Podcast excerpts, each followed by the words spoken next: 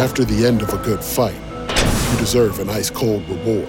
Modelo is the mark of a fighter. You've earned this rich golden lager with a crisp, refreshing taste. Because you know the bigger the fight, the better the reward. You put in the hours, the energy, the tough labor. You are a fighter, and Modelo is your reward. Modelo, the mark of a fighter. Drink responsibly. Beer imported by Crown Port Chicago, Illinois. What if you could have a career where the opportunities are as vast as our nation, where it's not about mission statements, but a shared mission? At U.S. Customs and Border Protection, we go beyond to protect more than borders from ship to shore, air to ground. Cities to local communities, CBP agents and officers are keeping people safe. Join U.S. Customs and Border Protection and go beyond for something far greater than yourself. Learn more at cbp.gov/careers. Hi, everybody, and welcome back to the podcast, the USCHO Women's College Hockey Podcast. I'm Nicole Haase. That's Todd Milewski. We're here to talk uh, women's college hockey this week. We had some really interesting results over in um, non conference and tournament play. Full disclosure, Todd and I are going to tell you that after this week's results, the WCHA is the best conference in the country, and that's pro- pretty uh, undebatable for us at this point, but I, I know that we'll get a, a little bit of backlash for that. So uh... as of right now, let's uh, right as of today, we're get yes, you're going to get the backlash on that, but right after the results of Thanksgiving weekend, I think we can say that. Yeah, absolutely. So um, I think maybe one of the more surprising results was uh, Minnesota Duluth coming away with a win and a tie with uh, then number two Colgate. So uh, UMD, the fourth team in the WCHA, definitely um, showed that they they're maybe better than their rankings had showed prior to this. What what were your thoughts watching those games? Yeah, and I think I think I'd said last week that maybe I had some questions about Duluth because um, you know the, the, the struggles that they had and you know really just in in results against Minnesota at home. Uh, I guess I was expecting a little bit more uh, from the Bulldogs out of that series. Um, and, and maybe it was just a uh, like like you did say last week too that you know the the it ended up just being that way. They, those were some pretty competitive games. But for Duluth to come back, have Colgate come into its building and get a shutout the first game, and then almost get a shutout again the second game. Colgate, if I'm not mistaken, had to score fairly late to tie that game and send it to overtime yeah final minute wasn't it? Yeah i think so and and and with uh well it was technically shorthanded. They were on the penalty kill but still pulled their goalie. So yeah. gets a little confusing about how many skaters were on the ice yeah. yeah right. Um but I, I think for me that result did kind of show that okay this is i think duluth is is definitely in that pack of of being a contender when you're talking about uh when we get to march. Um it you know it it comes down to who you're playing and and how hot you are at that point in the season. But um, definitely they they went back up a notch for me. Uh, talking about Duluth and uh, I guess I, I the the questions now I guess are I mean a little bit on um Colgate's side to me is you know we we saw them split with Ohio State first first weekend of the season, correct? I'm I'm remembering yeah. that right. Yeah. Um and since then it's just kind of been a roll um, and and now there's a, a little bit of question again on um, you know how is this going to look towards the end of the season for Colgate? Obviously, no one's a finished product in in November, and now we're getting into December. But uh, I, I would think they've got they've got some uh, some things to work on, some things to take out of that series, which is always what's good about these first half series between the uh, the really good teams is is you find out something about yourself and you find out where you need to improve and what you need to be better at you know the next time you're in a big situation and that was i think for me uh, one of the things you, you've got to take away uh, if you're colgate is that there's um, you know you got to finish chances you got to you know bear down on a lot of those and uh, they did get one to get the uh, uh, the second game into overtime but yeah i, I was uh, I think I think there's a little bit of like, okay, let's let's do some reassessing now and and and take a look at the big picture in a couple, you know, a couple months again. But um, I mean, I don't I don't necessarily think they're you know uh, suddenly a a, a a poor team or a, a no, less of a, a, danger in, in in the national picture. But uh, this is that's one weekend where you're going to say, okay, let's let, let's uh, evaluate what we have to do to be a a better team the next time this comes around. Well, for sure, and I think you know, you know what I brought up at the beginning is that you know we're talking about the the number four team in the WCHA, and Colgate has been far and away the best team in the ECAC. They're mm-hmm. undefeated in ECAC play. You know, they have they're like six points clear. I, you know, to the eye test, I think we all would have said that that ECAC and WCHA have been, you know, sort of more neck and neck and more, you know, competitive uh, having as many teams ranked nationally, things like that. So when you look at this result, you look at their number two team is St. Lawrence, who we'll talk about um, how that went against Ohio State. Hmm. Like spoiler alert, it wasn't good. Not good. Um, yeah. you, when you start looking at all of this stuff sort of down the line, then it's like, wow. So like, is the what's was it the eye test? What like what we have is to say teams how teams perform head to head and head to head it did not go well for the ECAC this week. So right. it'll be interesting. You know, Colgate and uh UMD were were pretty like neck and neck in that first game in terms of like shots and blocks and, and those sorts of stats were like they were pretty even and uh, UMD came out ahead 3 nothing, right? And then in that second game Colgate came out like they they put 38 shots on goal. I think they shot them like 38 to 21 something like that and uh still couldn't couldn't find that equalizer till that that literally the last minute. And i think the fact that they lost that game came out like clearly pushing more playing harder and still you know barely eked out the tie. Like that like as you said that like there's there's a lot for them to go back and look at. But you know you're also talking about a, a colgate team that won the conference last year and then lost to wisconsin in the regional like hosted wisconsin in that regional semifinal and, and got that loss as well. So like I just think that there's probably a discussion, like a deeper discussion to be had in terms of like what does it take to get to that next level. And you know, we we've talked about like Hockey East maybe doesn't get those games where they're prepared for those games against those top opponents. But like, what do we do? What what do the ECAC teams if they're not getting if they're not being able to pass those WCHA opponents in these games and like those ECAC games also also aren't preparing them so like they need to start looking at what they can do to prepare for for this kind of stuff that's probably a good segue to get into what did happen in Columbus mm-hmm. uh, last weekend. Um, it's, it's, just a, a beatdown in, in in terms of numbers. Uh, Ohio State winning uh, eleven nothing in the first game and then five one in the second game, and I I think I would have guessed those the res, you know the win loss result of those games, but not those scores. That was uh, especially no, I, the first game. That's that's kind of shocking to me. Yeah, I absolutely expected um, closer games for sure. I mean, Ohio State put 41 shots on goal in each game. St. Lawrence got 15 in the first game, nine shots on goal total in the second game. Hmm. Just absolutely, I think the same relentless sort of push forecheck, like not letting teams out of the zone. The same thing we saw from Ohio State that really shut down Wisconsin two weeks yep. ago.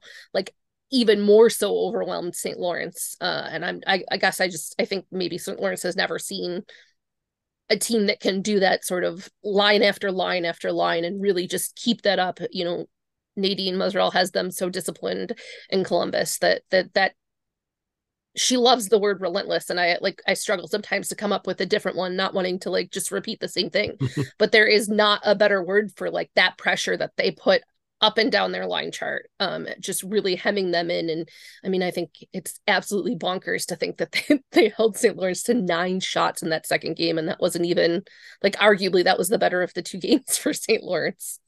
Um, to be fair, yeah. that first game, I think, you know, what happened there was kind of a backbreaking couple minutes in that second period where it went from being uh, i think like a two goal lead to a to five nothing. They scored ohio state scored three goals in a matter of like less than three minutes and it was like the the wind just completely went out of the saints there. Um, so i do think that the score got out of like i think that they just mentally didn't didn't kind of know how to handle that and kind of checked out. Um, so I do think that that store that score got a little overblown, but like obviously the next day five one. So um, that was all Ohio State, and again like St. Lawrence number two team tied for second I think in the ECAC right now, and having just an absolute banner year for them. So this is just got to be so disheartening, and I, I feel bad for those players who had been riding a high through the start of the season to just like kind of get smacked in the face as they did uh, with this series. Yeah, and that's one of those things you really have to then try to figure out did we just have a really bad day or is this something you know did did one period get away from us seven in the second period did that um did, did that uh, you know just feel like a bad period or is this a reflection of who we are uh, and that's yeah. i think where you start to look at those things after a result like that and you you spend a lot of time when you are uh, you know on the road and you're in a hotel and you've got you know 18 hours until the next game or whatever it ends up being um that's uh that's a lot of time to sit with with a result like that and um a really I, long either ride or flight home from oh, Columbus. Yeah. yeah. Right. Uh, and, and never an easy flight getting um or or, or bus ride or or, or whatever yeah. when you're from, talking from about Canton to Columbus. Yeah. yeah. right. Um so I I I think that's a uh, uh you know if, if they can if they can take that and be better for it when they get back to ECAC play, you know, good for them because that's you know you, you don't like to be um, on, on the receiving end of a of a score like that. Uh, but uh, if it's happened, you got to make the most of it, and I think that's that's where um, you know you need your veterans, you need your leaders to say, "Hey, look, you know we've it, this happened. It's done with. What yeah, are we going to do? Put it behind you. Yeah, you know, and and and and step learn up. from it, but right. don't linger in it. And yeah, exactly. And I think there's there's a lot to be said for uh, you know having uh, older players do that kind of um, you know leading from without having the coaching staff have to do it um, and so we'll see whether that's uh, that's part of things. But uh, an, an, another uh, WCHA over ECI sorry to continue the theme here. I, I don't I don't mean to you know pick on ECAC or anything here but uh, Minnesota 5 Cornell 1 in the uh, second day of the DC shootout. Um that and was cornell being the other team tied for second in the ecac at the moment. Right and so that that was another one of those here's how um uh, you know college basketball does these things where they kind of match the uh, the top team in one conference versus the top team in another conference and these some of these um you know early season kind of events. And uh it's not a direct one-to-one comparison here but uh if you're looking at the results it is what weekend, three to three? feels kind of close to it right? So yeah. um, that was uh i think a, a, an important result for minnesota uh to kind of continue what they've been doing here in the last couple weeks but also to and especially on a neutral neutral rink uh to do that uh Thanksgiving weekend when a lot of the other teams are off and you're you're out and you're um, you know, playing in a, a different barn. Uh, but that's, uh, I think for Minnesota was a, a pretty good result uh, to come away from from that weekend with a win over Harvard. Maybe a little bit closer of a of a win than I, I thought it would have been, but uh, three to one that first game was against Harvard. Yeah, that's that's interesting, right? Yeah, yeah. just comparing like so minnesota you know closer result against harvard and then harvard lost to st thomas the mm-hmm. next day and minnesota beat an, a much better team in cornell just like this is as mark uh, johnson would say this is why they play the games uh and pretty much every coach right but yeah it's just those those results are interesting to me i was like i, I don't know that i we learned a ton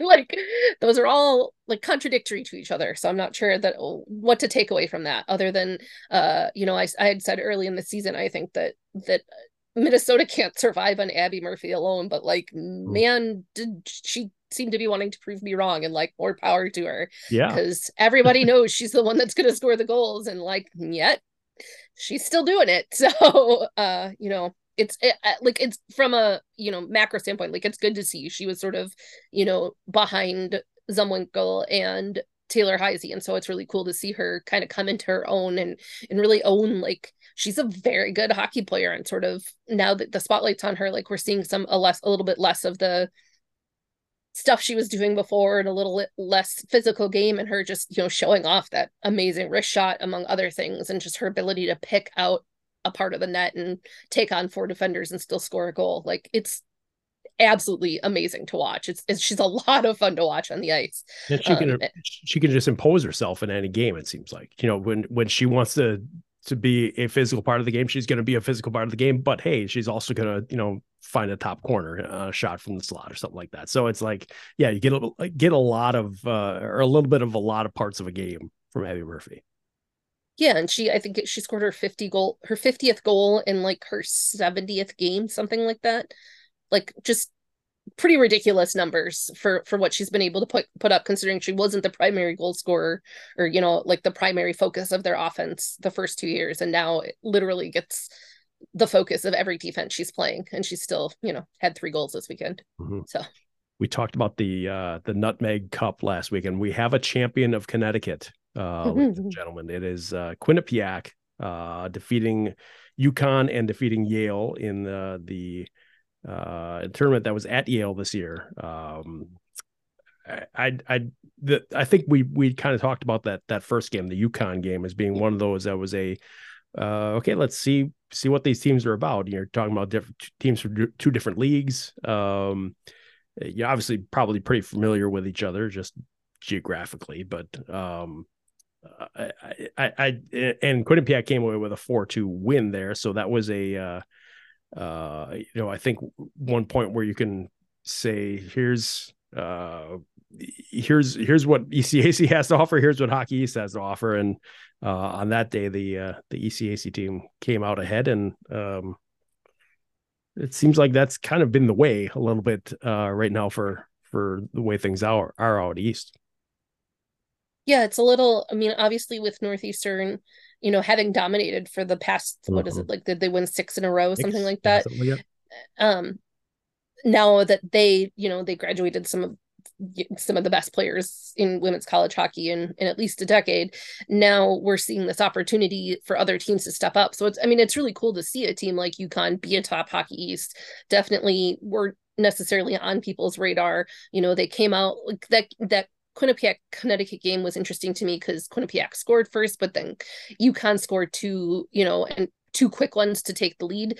But Quinnipiac came back and scored right away to tie it again. And I think that's that like little bit of extra that like Quinnipiac can dig down and get and really, you know, like they were outshot, I think. And maybe I'm thinking the other game. It doesn't matter. They I just thought it was that to me showed that little bit higher that I think Quinnipiac is that they can they'll go they they're not out of any game you know they're, they're going to respond immediately make sure that that game doesn't get out of hand um and, and you know just sort of break down opponents that way. So i mean I, I do like seeing what's happening over in hockey east. I like you know other teams getting an opportunity.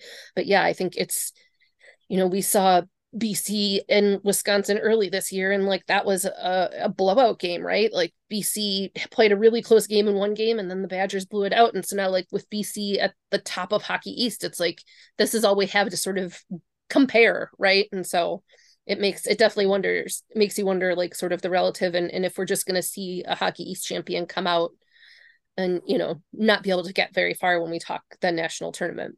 Yeah, and I do wonder whether there's a second half charge in one of the teams out of Hockey East, be it you know BC or or UConn or I don't I don't know if maybe Northeastern has has something in them too to make a charge down the down the stretch, but they've you know kind of they're playing from behind, so they've yeah. got some ground to to make up. But um, I I, I don't know if that's going to be a league where there's going to be a, a, a, team running away with the second half, or if if it's going to be one where there's you know kind of a lot of beating up of each other, and and one team emerges mm-hmm. at the end to, to just uh, you know win the, the league by a couple points, and and then uh, let's see what happens. Be to beat out to do yeah. much else, yeah. Right. Well, the I think like my general feel of Hockey East, the maybe in the non-northeastern years or maybe if we're t- like taking northeastern out of the the pictures that like there have been over the past few season opportunities for teams to like really step it up. There's been room to like push back at times at northeastern and and like i feel like none of them have ever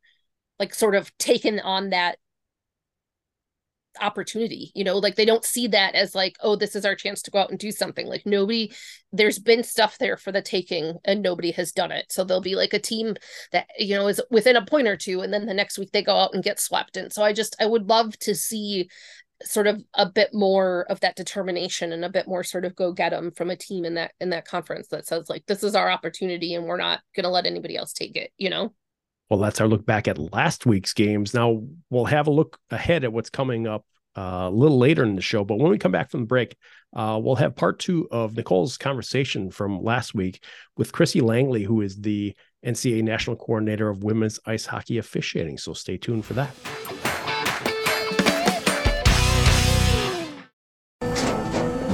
After the end of a good fight, you deserve an ice cold reward. Modelo, the mark of a fighter. You've earned this rich golden lager with a crisp, refreshing taste. Because you know the bigger the fight, the better the reward. You put in the hours, the energy, the tough labor. You are a fighter, and Modelo is your reward. Modelo, the mark of a fighter. Drink responsibly. Beer imported by Crown Port Chicago, Illinois.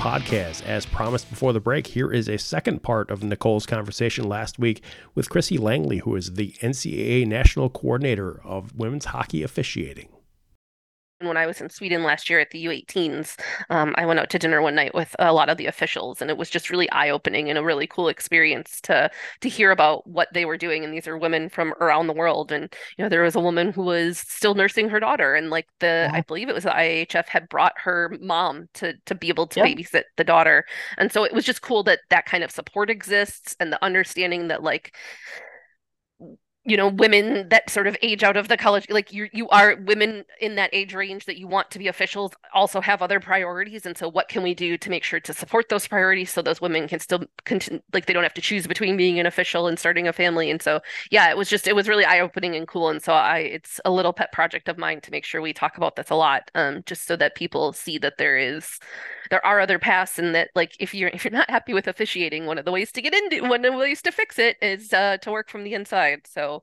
um, it's definitely not um, easy but i think it's a really cool i think it's cool to think about that like maybe you didn't make the national team. Maybe you know things haven't gone exactly the way that you want. Me but like those those world championship or olympic dreams could look could look different and that's pretty cool. I love that you brought up um there was an official, yes, at the under 18s. They flew in her mom, and she was still nursing her her her child. Um, at the Advanced Officiating Symposium this last uh, summer in Columbus, Ohio, Joy Tottman was there, and she's one of the officiating coaches uh, from Great Britain.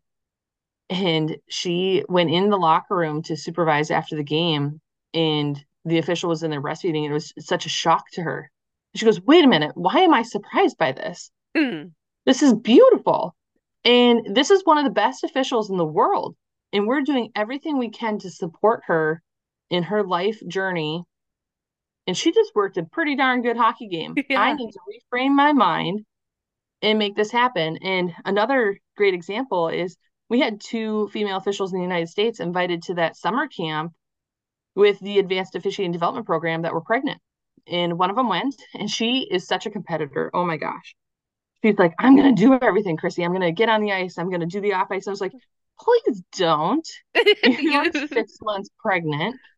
And the most important thing is being there, being present, and opening up people's minds to the fact that you're going to have a family this season, you're going to have another child. And come January, you have goals to be back on the ice at the highest levels possible. Yeah.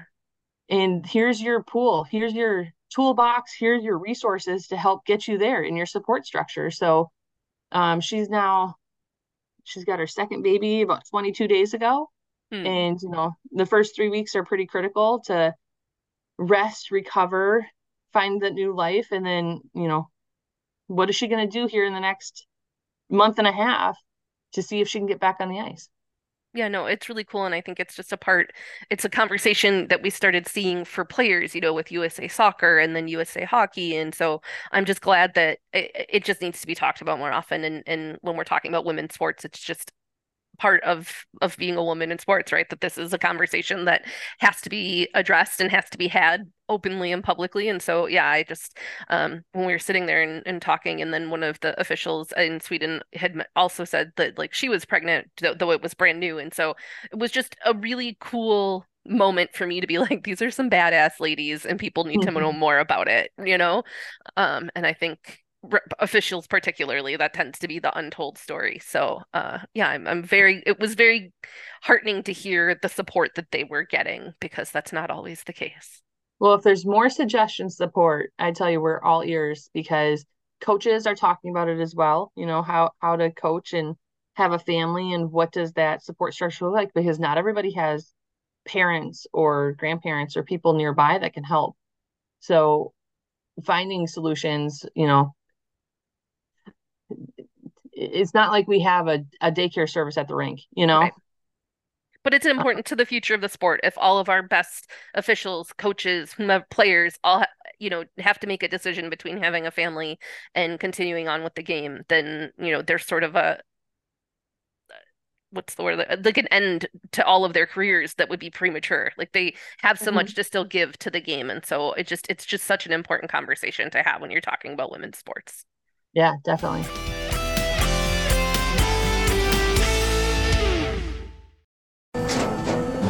after the end of a good fight you deserve an ice cold reward.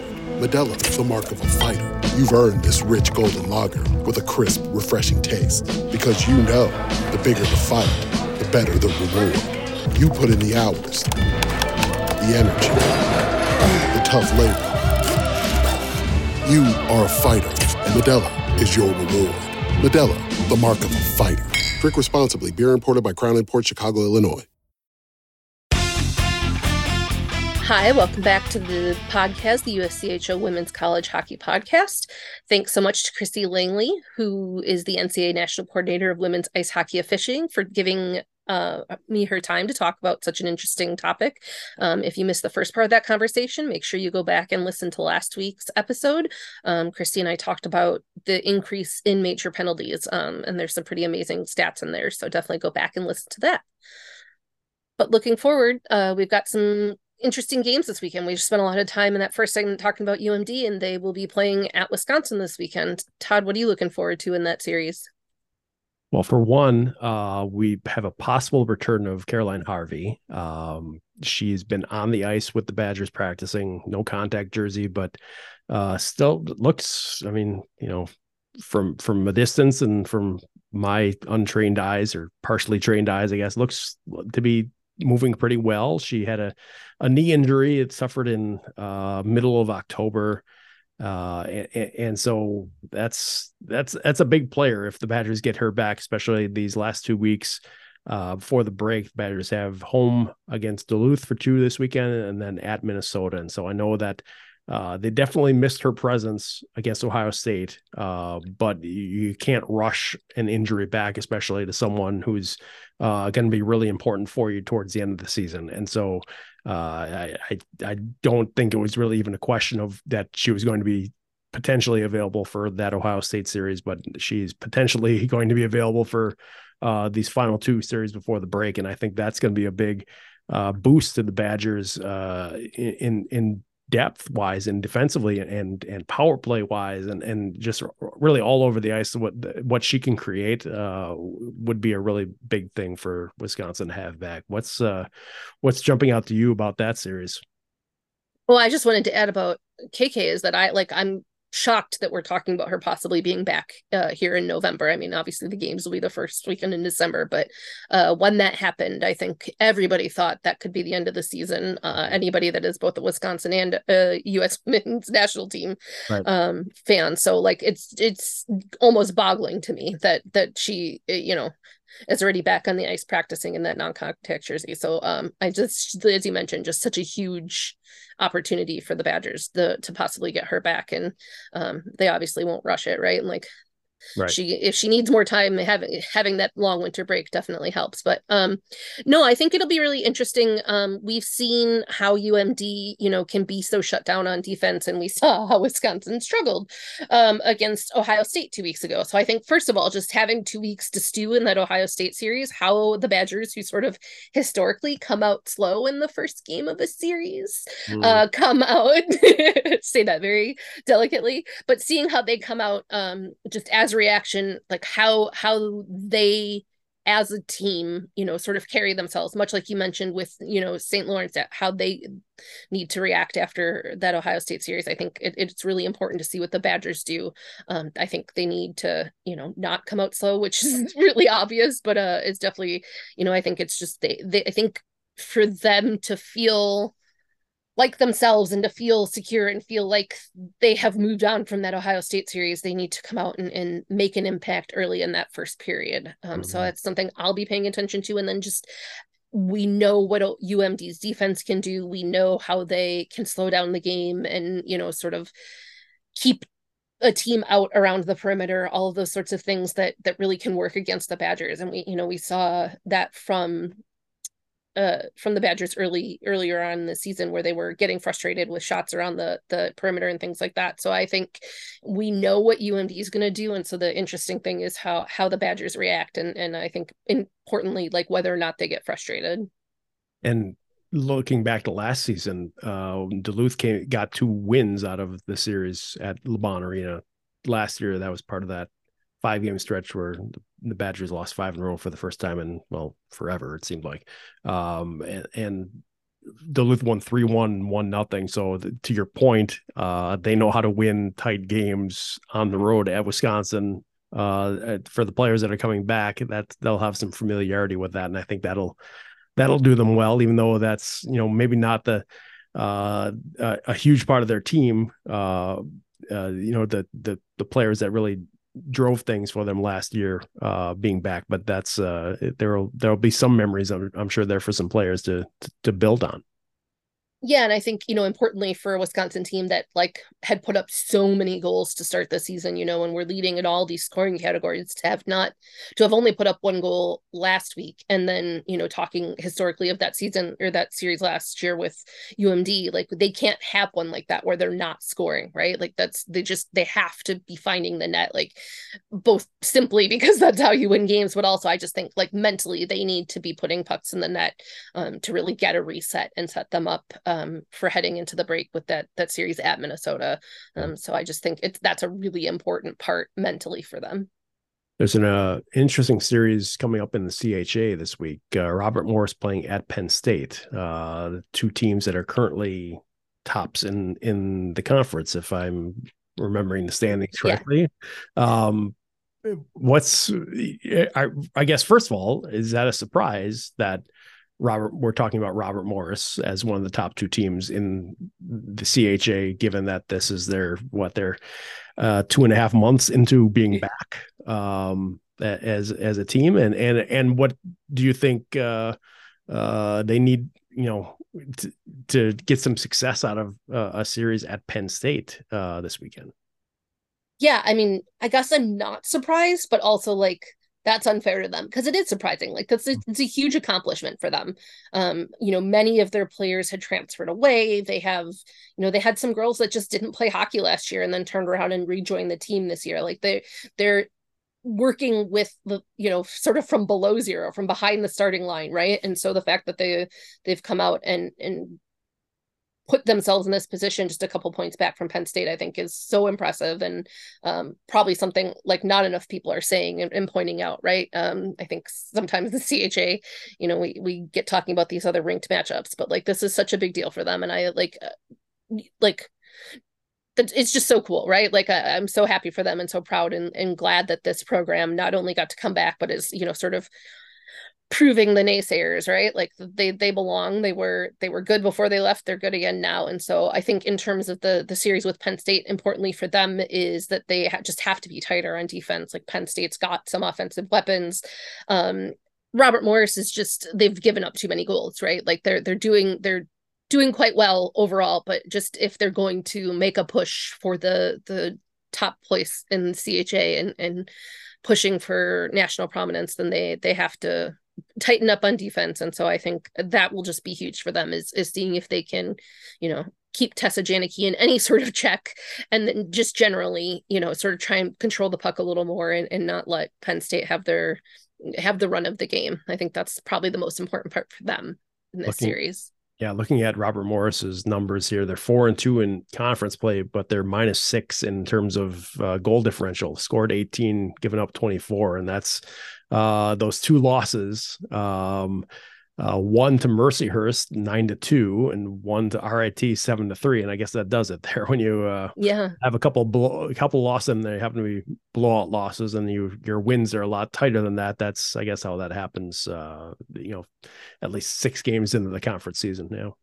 Yeah, those games are kind of outliers though too, right? So it's just really interesting. I mean, I I kind of feel like Robert Morris gets a pass this year for however, you know, however it goes for them. And uh, so I like certainly not critical, but I, I think, you know, anything they can do to sort of find that equilibrium again and and and just try and keep things as as you know, not too high, not too low. Cause I think when those games start to get away from them, they really get away from them. And, and yeah, I just, I, I hope that they can they can come out and play those some some of the hockey that's gotten them you know those closer wins than as opposed to those low losses yeah uh, in Hockey East uh, on a Saturday, Saturday afternoon, a game on NESN, uh, number 15 Boston College at number 11 UConn. And there's uh, two teams with, like we're talking about before, an opportunity to show, okay, if you want to be at the top of Hockey East, these are the, probably the teams you're going to have to beat to do it, right? Uh, one of these teams can, can emerge from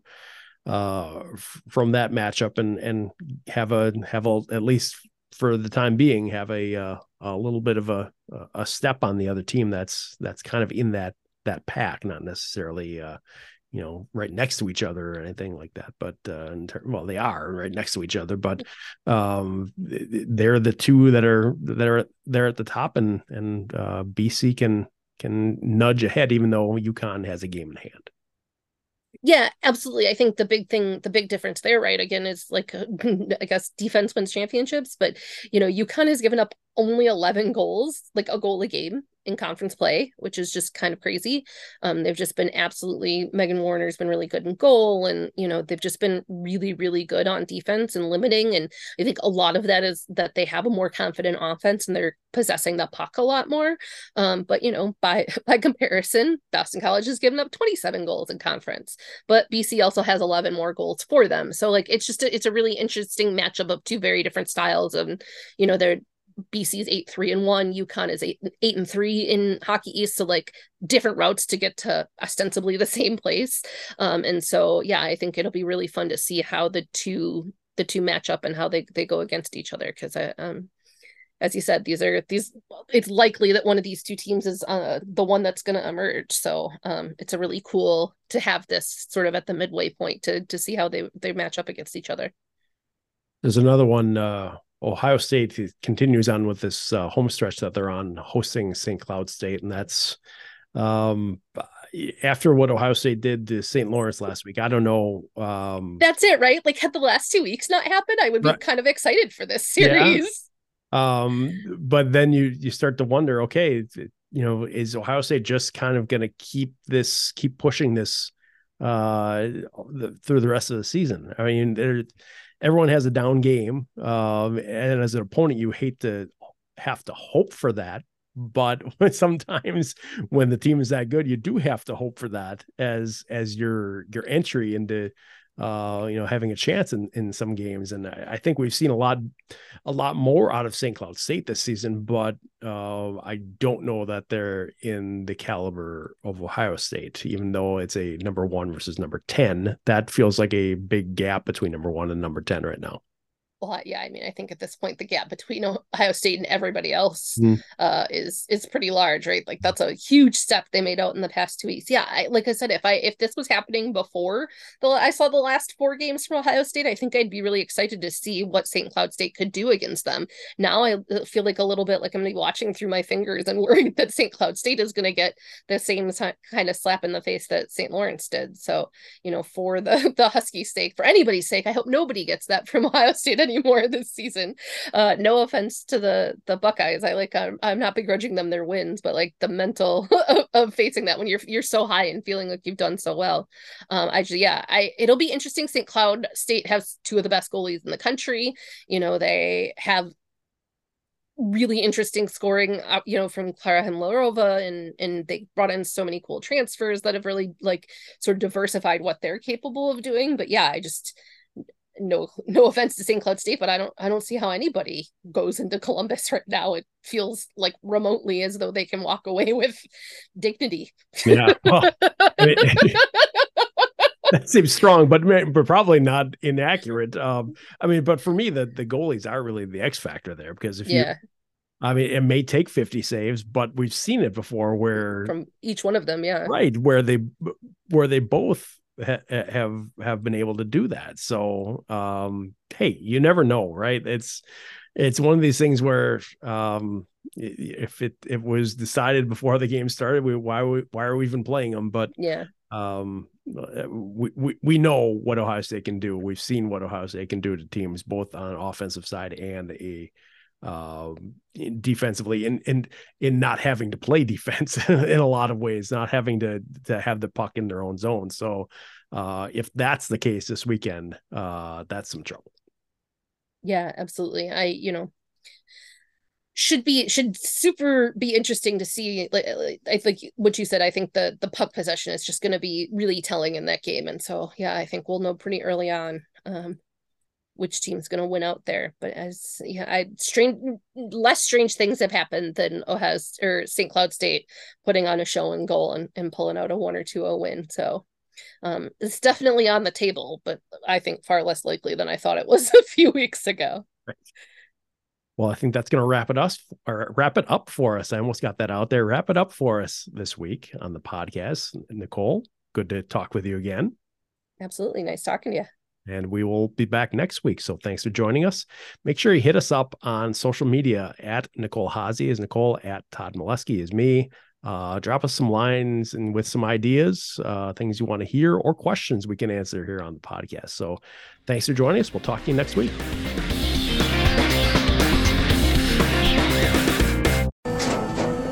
After the end of a good fight, you deserve an ice cold reward. Modelo is the mark of a fighter. You've earned this rich golden lager with a crisp, refreshing taste. Because you know the bigger the fight, the better the reward. You put in the hours, the energy, the tough labor. You are a fighter, and Modelo is your reward. Modelo, the mark of a fighter. Drink responsibly. Beer imported by Crown Imports Chicago, Illinois. Every day, we rise, challenging ourselves to work for what we believe in. At U.S. Border Patrol, protecting our borders is more than a job, it's a calling. Agents answer the call, working together to keep our country and communities safe. If you're ready for a new mission, join U.S. Border Patrol and go beyond. Learn more at cbp.gov/careers.